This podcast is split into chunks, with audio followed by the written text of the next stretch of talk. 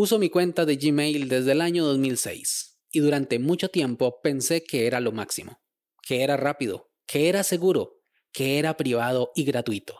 Vivía en una burbuja en la cual estaba seguro de tener el mejor servicio de email posible y veía por encima del hombro a las pobres almas que seguían usando Yahoo Mail, Hotmail o lo que fuera mail, y lo acepto.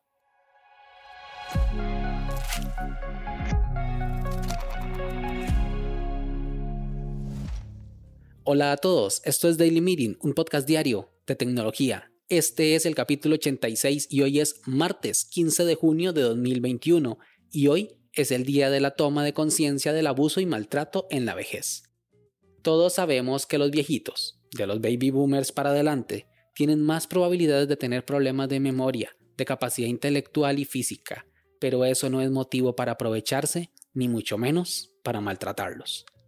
Mi nombre es Melvin Salas y en los próximos minutos hablaremos sobre por qué dejé de usar Gmail. Así que, comencemos. Cuando en 2010 compré mi teléfono Android y logré sincronizarlo con los servicios de Google, me sentía en el Olimpo. Era un servicio hecho para mí. Este es mi lugar. El camino para mí estaba servido. ¿Cómo dejar de usar esta maravilla de servicio? Me pregunté nunca. Luego, en 2019, por azares del destino, mi teléfono OnePlus 5 dejó de servir y me encontraba con poco dinero en mi cuenta de ahorros. Corrijo, sin dinero en mi cuenta de ahorros, por lo que un gasto de 500 dólares no estaba en mi presupuesto en ese momento, por lo que acepté un iPhone 7 que mi pareja me cedió. Ahí conocí el servicio de correo gratuito de iCloud y era bueno, era un correo sin Google. Pero ¿por qué usarlo? ¿Qué me motivó a dar ese salto y salir de mi zona de confort? La propia Google. Me explico. La aplicación Gmail para iPhone es una broma, una de mal gusto. Es una aplicación tan descuidada y tan horrenda y tan echada a perder que dan ganas de no usarla. Una de las cosas que me gustaba de Android y me gusta de iOS y me fascinaba de Windows Phone eran sus líneas de diseño tan distintas unas de otras, tan únicas y detergentes. Pero Gmail para iOS rompe ese esquema de la peor manera posible. Daré un ejemplo.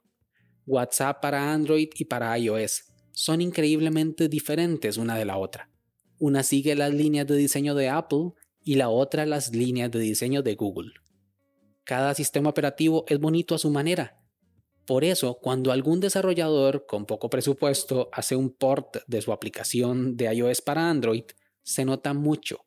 Del mismo modo, en el sentido contrario. Del mismo modo, en el sentido contrario. Pero es una práctica habitual porque los desarrolladores no solemos tener mucho tiempo ni dinero para ponernos en pequeñeces. Queremos un producto funcional, no bonito. Pero eso no sucede con empresas tan increíblemente grandes, con tantos desarrolladores y con tanto dinero como Google. Pero cuando usas Gmail para iOS, es como si tuvieras un portal a un teléfono Android dentro de tu iPhone.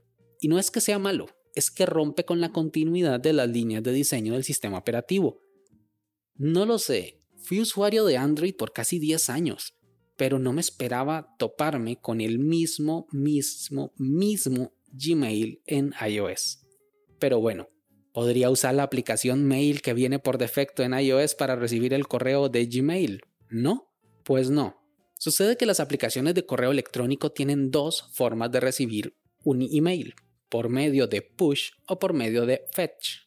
Fetch significa que la aplicación de correo, en este caso mail, tiene que consultar cada cierto tiempo el servidor de correo electrónico para saber si hay un nuevo mensaje. Esto está bien para computadoras de escritorio, que no tienen que preocuparse ni por el rendimiento ni por la cantidad de batería que les queda, pero esto es súper perjudicial para la batería de un teléfono. Por eso, la aplicación de mail del iPhone pone un tope de máximo revisar el servidor de correo electrónico una vez cada 30 minutos. ¿En serio? Eso es ridículo, pero es por el bien de la batería del dispositivo. Por otro lado, push significa que el servidor de correo electrónico es el que se encarga de pasarle la notificación al teléfono, para que éste pueda notificar al usuario sobre un nuevo mensaje. Esto es lo que hacen todas las aplicaciones en la actualidad, desde WhatsApp, Uber, Telegram, Instagram, Facebook, hasta las aplicaciones que hago yo. Vamos, e-, es ya como un estándar. Pues Gmail tenía notificaciones push para su correo electrónico hasta que lo removió en el año 2013, hace 8 años. ¿Por qué? Según el sitio de noticias The Verge, como parte de una batalla contra Windows Phone, porque los usuarios de ese sistema operativo usaban más la aplicación Mail instalada por defecto que la propia aplicación de Gmail para Windows Phone. O sea, una batalla de ecosistemas.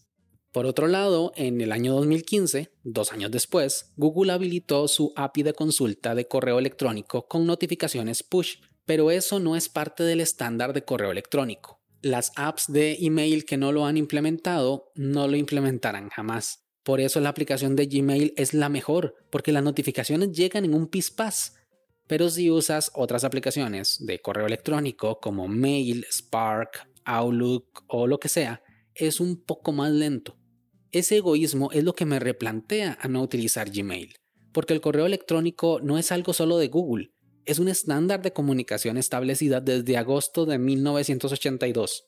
Por eso y muchas cosas más comencé a utilizar iCloud Mail, pero tiene un pequeño gran problema, y es que solo sirve en dispositivos Apple y no tiene una interfaz web decente. La web de correo de iCloud es tan arcaica, tan tiesa que es inusable y las aplicaciones para iOS y macOS son muy buenas, pero te limitan a tener que descargar todo tu correo electrónico para hacer una búsqueda de un correo de hace tan solo 5 años. Y yo tengo como 8 gigas de emails viejos en mi cuenta de correo electrónico, por lo que para hacer esa búsqueda, en este caso, las aplicaciones deben de descargar los 80.000 mensajes anteriores solo para hacer una pequeña búsqueda lo cual se vuelve una tortura cada vez que configuro un nuevo dispositivo. Por suerte, descubrí Fastmail, pero eso es una historia para mañana. ¿Y tú? ¿Qué servicio de correo electrónico utilizas? Sin más, este episodio llega a su fin. Recuerda dejar tus comentarios en Twitter, arroba. Si quieres estar atento sobre los capítulos futuros, no olvides suscribirte desde tu aplicación de podcast favorita y también suscribirte a la newsletter semanal en melvinsalas.com barra podcast. Nos escuchamos mañana. Hasta luego.